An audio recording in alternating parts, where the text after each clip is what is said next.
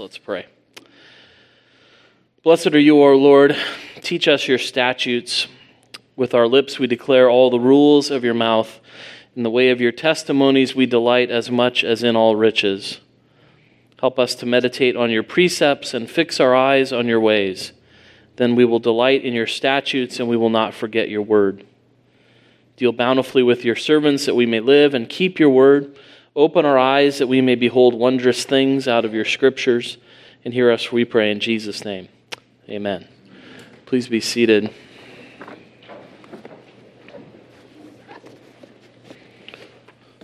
If you'd please turn with me in God's Word to the book of Deuteronomy, Deuteronomy chapter 10.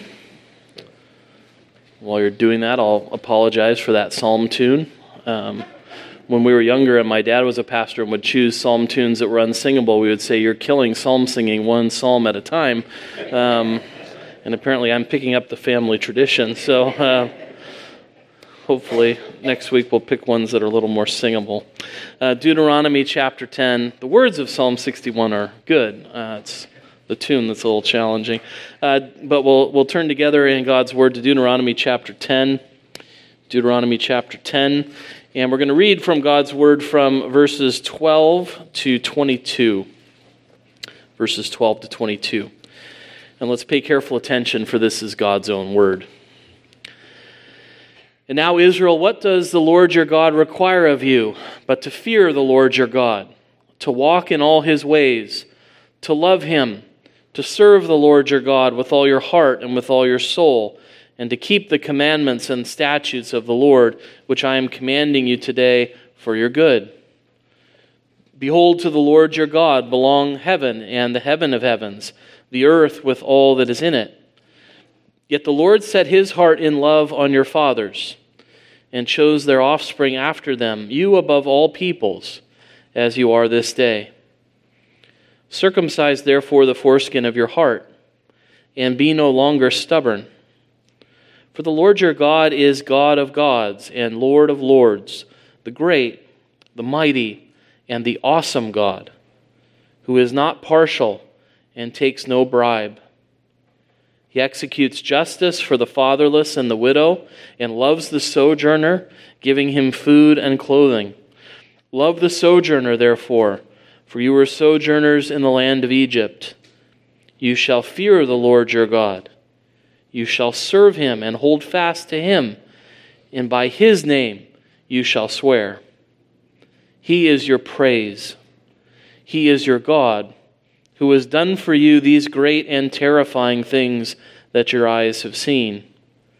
Your fathers went down to Egypt, 70 persons, and now the Lord your God has made you as numerous as the stars of heaven. Thus far, the reading of God's word, may He bless it to us. Well, we're continuing our study through the Heidelberg Catechism. If you're visiting with us, we've been going through the Catechism, and we've come to the part of the Catechism that explains to us the Ten Commandments. And we're thinking this evening particularly about the third commandment You shall not take the name of the Lord your God in vain, for the Lord will not hold him guiltless who takes his name in vain. Um, and this law in particular relates to not just how we use God's word and God's name, but how we swear in God's name. Um, this is always a, a com- part of the commandment, I think, that's something of a challenge. It's interesting to me that of all the Ten Commandments, as the Catechism explains them, there's only one commandment that gets two Lord's days. Um, two Sundays are given to the treatment of the command, um, and one of the, that command is the third commandment about using the name of the Lord properly. And this Lord's Day focuses particularly on swearing in God's name. Uh, now, if we are going to do a, a, topical series and you know the issues that really confront us today, um, maybe swearing oaths in God's name would not rate very high on our list of things to talk about. Um, and it rated, rated high clearly on the reformers' list of things to talk about. They thought that this required a Lord's Day on its own to think about. Um, and even though this might not be an issue on our minds, we do live in a world where we are taking oaths all the time whether we realize it or not, whether we think much about it or not, uh, we are oftentimes swearing to, to statements that are true. Just this week I had to renew my passport and I had to submit a form and I had to sign something saying, under the penalty of perjury, that everything I said on this form is true. Um, and so, you know, I sign my name and I send it off, and um, you are affirming everything is true. Um, then I had to do something else for another company this week, and I had to, under penalty of perjury, say that everything I told them was true. Um, we have to take vows in those kinds of circumstances. If you want to become a citizen, you have to take vows. Um, if you want to get evidence at a trial, um, you have to take vow. You have to take vows. You have to swear an oath to tell the truth, uh, to serve on a jury, to serve in the armed forces. You have to swear oaths in all of these sort of circumstances. So this is still very much actually something that we do a lot of. Oaths are something that people still take seriously. Um, if you're in a courtroom and you swear to tell the truth and you're caught not telling the truth, the judge will take that seriously. Um, and so we, we do still live in a world of oaths. But I think it was particularly in the minds of reformers because they not only lived in a world where oaths had to be taken, but they lived in a world where they would, they would have been accused of being oath breakers. Um, you might think of Martin Luther and his story as a reformer. Uh, many of us learned, you know, the story of Martin Luther. Um, we would think about it maybe around the end of this this month. We'd think about the things surrounding him nailing the 95 Theses on, on the door in Wittenberg. And, and one of the reasons that we, we would talk about him, and we would talk about the, him getting caught in a thunderstorm and being really worried that he was going to die out in the open in this thunderstorm. And so he swore an oath to his father's patron saint, Saint Anne, that if she would preserve him, he would become a monk.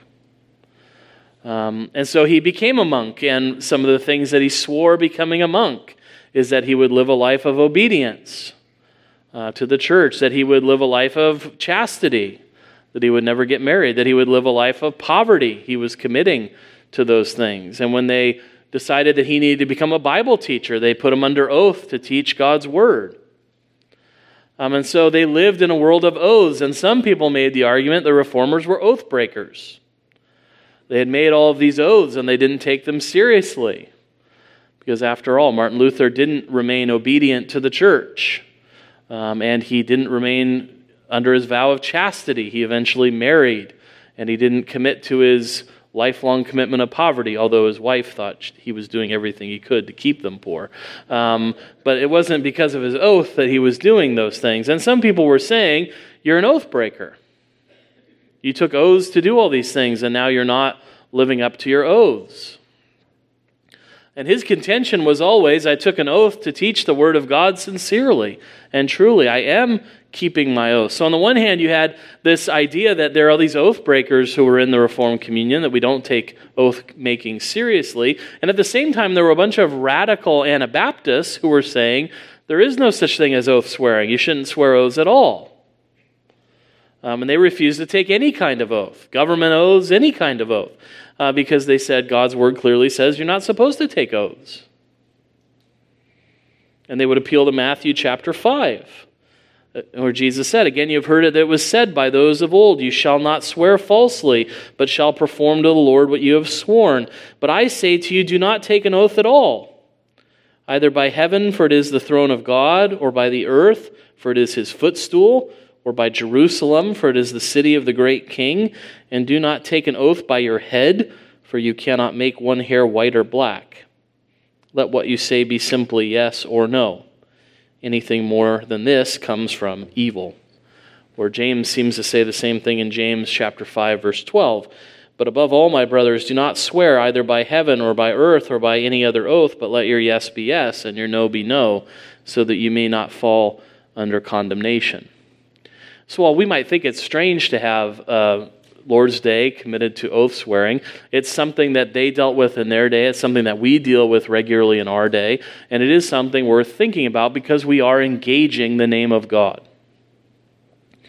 One of the things that we talked about in our last consideration of taking the Lord's name in vain is that the Lord connects who He is with His name. Um, and to use His name in a way that does not honor His name says that way I use his name is what I think of him. And if I use his name in empty and worthless ways, what essentially I'm saying is that the Lord himself is empty and worthless. Um, and we need to think about how we honor God's name and how we think about his name when it comes to taking oaths and swearing oaths. And so we want to think about this Lord's Day and what God's word tells us about oath making um, in, in two simple questions. First of all, may we swear reverently? And the answer to that question is yes, we can. Um, the second question is must we swear by anyone or anything besides God? And the answer, of course, is no. And we want to think about that together from God's Word. May we swear reverently? Well, that's what we read in question 101. Um, but what, may we swear an oath in God's name if we do it reverently?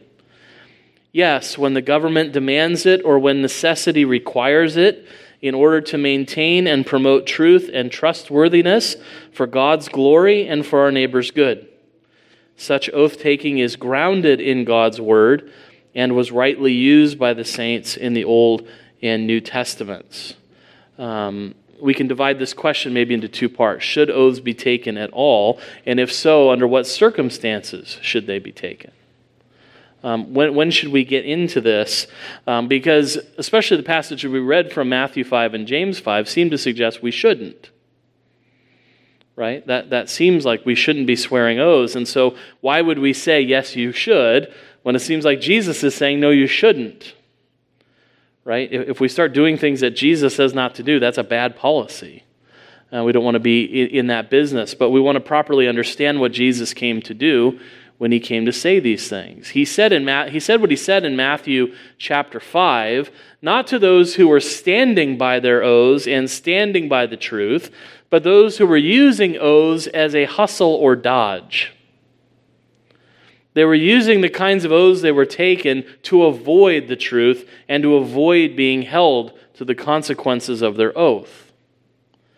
Um, because Jesus began in his Sermon on the Mount by making it clear that he had not come to abolish the law.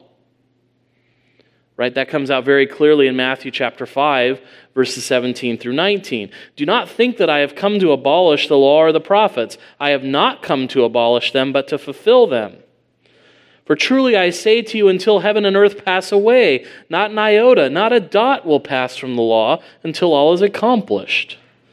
Therefore, whoever relaxes one of the least of these commandments and teaches others to do the same will be called least in the kingdom of heaven. But whoever does them and teaches them will be called great in the kingdom of heaven. And we had just seen in the law of God, as we read it in Deuteronomy 10, that God said, You are to swear by my name right? Deuteronomy 10 20 you shall fear the lord your god. You shall serve him and hold fast to him and by his name you shall swear. Again god never says don't use my name. But he does say only use my name in the ways i've told you to use my name. I mean what did god mean when he said to the israelites i want you to swear by my name he said, I want you to understand that when you take oaths, when you take vows, you are calling me to witness to the truth. That I am the only one who really can bear witness to the truth. I'm really the only one who can punish the truth breaker. Um, I bear witness to you, and so you are to swear when you swear in my name as the one who safeguards the truth. Jesus did not come to abolish the law, to say that that somehow was wrong. But what does Jesus do for the law? He comes and says, You've corrupted the law with all of your additions, with all the things you've attached to it, with all the inventions and the corruptions that you attach with it. And Jesus did come to strip those away, to reveal the law for what it truly is in its glory and its goodness for God's people. To show God that to show God's people that his name was great and the things that he had given them to do were good, and that when people took them and corrupted them, they did evil things with them. Um, that's why he comes and says what he does in the passage from Matthew that we read, where he says, Don't swear in these ways. Um, because the Lord knows what you're doing when you take these oaths. Um, they were swearing, you notice, not by God, um, but by heaven. Not by God, but by earth. not by God, but by Jerusalem, uh, not by God, but by their own heads. Um, they, were, they were using other things to swear by, um, and using those things to try to trick people into taking their oaths at face value. Um, where you can swear by the temple, but if you don't, but if you don't swear by the gold of the temple, then the oath is not binding. And so this is one of the, you know, it's kind of like they're using these oaths to try to trick people into thinking they're sincere, but really leaving themselves a backdoor way out. Um, sort of like, you know, crossing your fingers behind your back when you make a promise. Um, as if somehow that means you you can make a promise and forget it. Or if, or if I were to say, I swear on my mother's grave, and somebody pointed out, Your mother's not dead. Um, that, that's not much of an oath. Um, you know, this, this was a, a, hustle they were using to try to make oaths, but oaths that they didn't consider binding because they weren't made in the proper form. And it's clear what Jesus thinks of those kinds of oaths.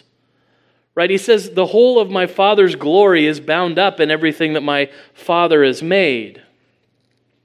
So in Matthew 5:33, listen to this again with that in mind that he's saying don't swear by these things thinking that somehow God is not binding you to these oaths.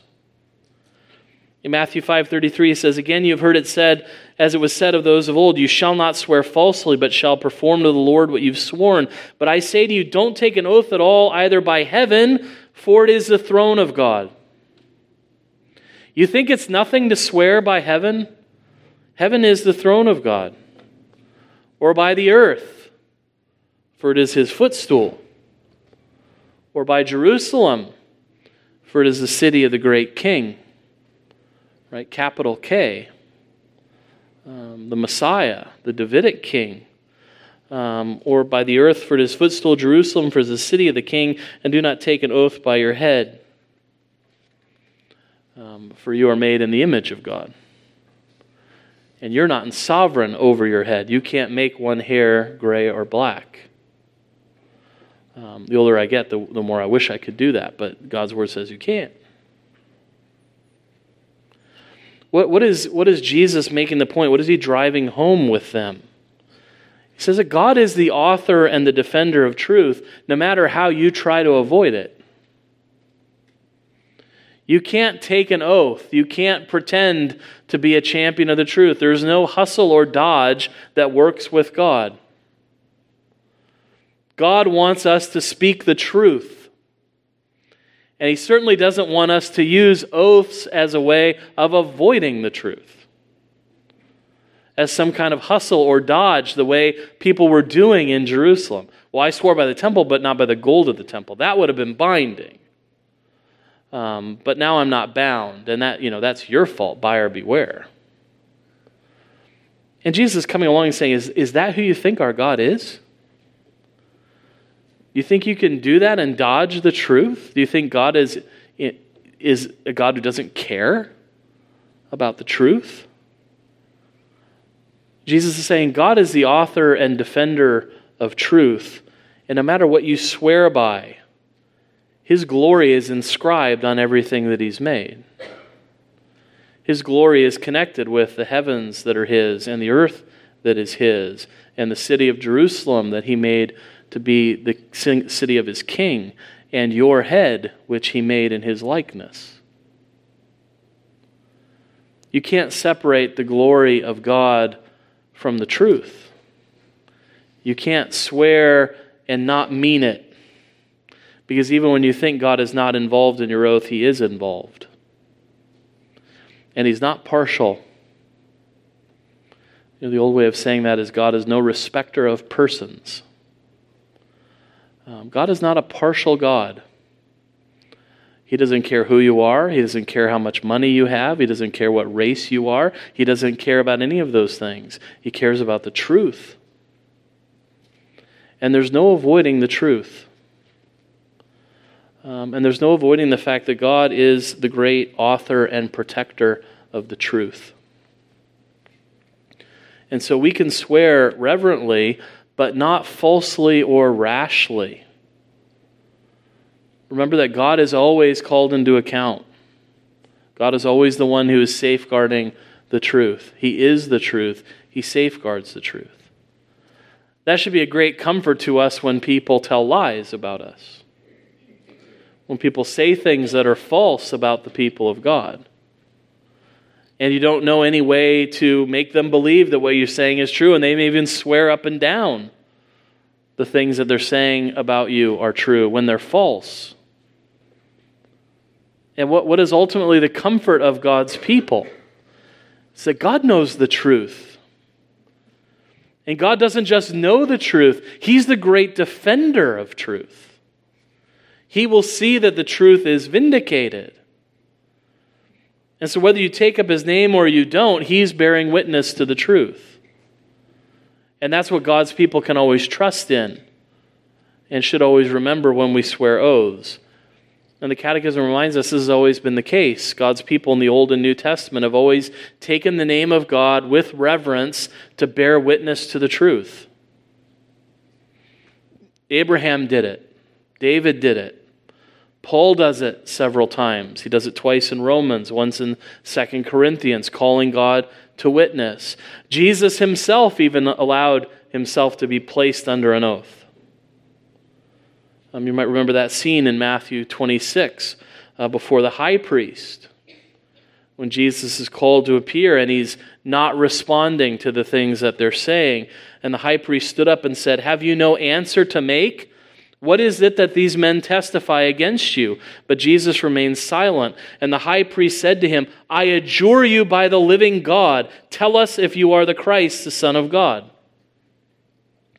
What is he doing? He thinks he's putting him under oath. It's almost a comical thing to do, isn't it? I adjure you by the living God. Are you the Christ? Um, he's speaking to the one who is the living God. But notice that the Lord allows himself to be put under that oath by his response.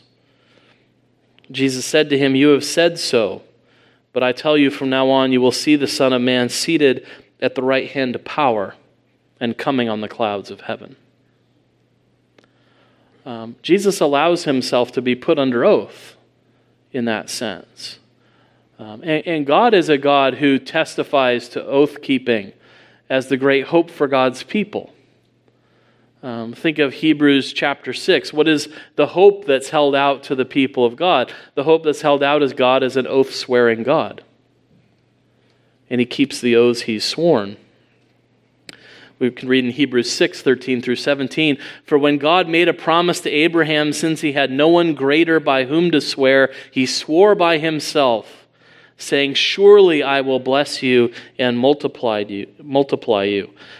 And thus Abraham, having patiently waited, obtained the promise. For people swear by something greater than themselves and in all their disputes, an oath is final for confirmation. So when God desired to show more convincingly to the heirs of the promise the unchangeable character of his purpose, he guaranteed it with an oath. Um, that's a rich promise that comes to us from God's word is that when he made this promise to Abraham, when he made the covenant promise, he swore an oath to do it. He swore under oath that he would do what he promised. And who, who can God take an oath to? Right? There's no one higher to call to witness. So God takes an oath in his, in his own name. Surely as I, I will bless you. As surely as I live, God says, I will bless you. And we see that same pattern repeated in the Bible. When someone wants to drive home the truth, you see Old Testament saints saying, As the Lord lives.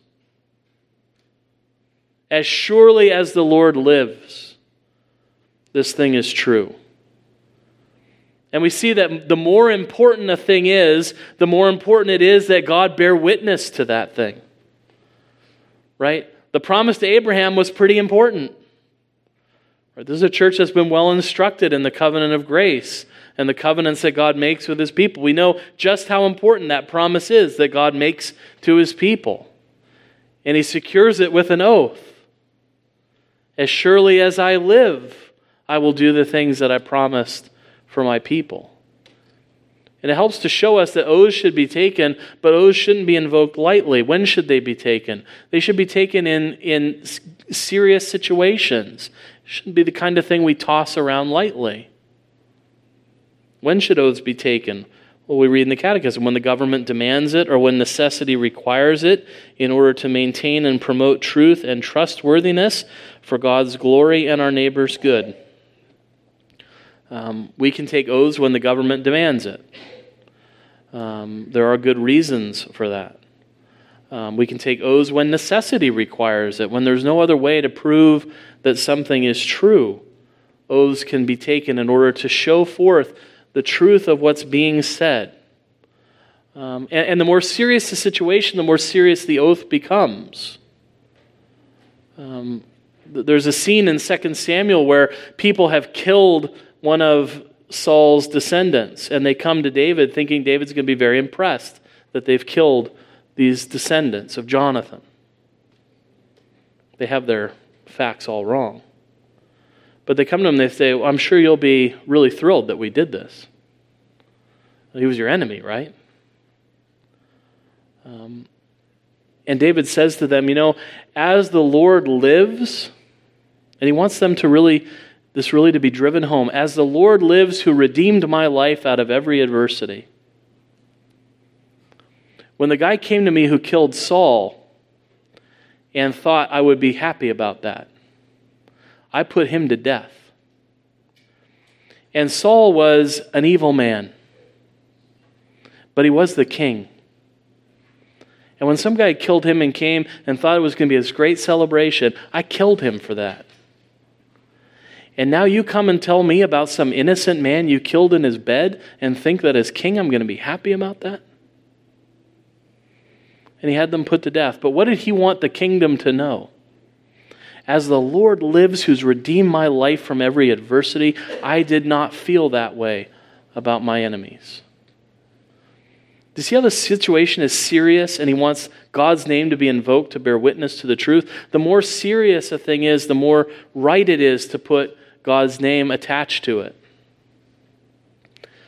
It's right when we take vows in church, as we heard this morning, taking membership vows, that we call God's name to witness. We all who've made profession of faith have been charged in the name of God to continue steadfastly in the profession that we've made.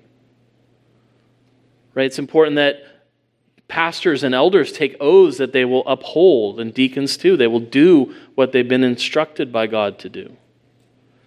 That's when those things are important, that God should bear witness to those things. And so we have that example in the Old Testament, we have that example in the New Testament, we have that example even in our God that He's willing to take oaths, and we should be doing it when it's required, when it's needful for us, when we really need to validate the truth.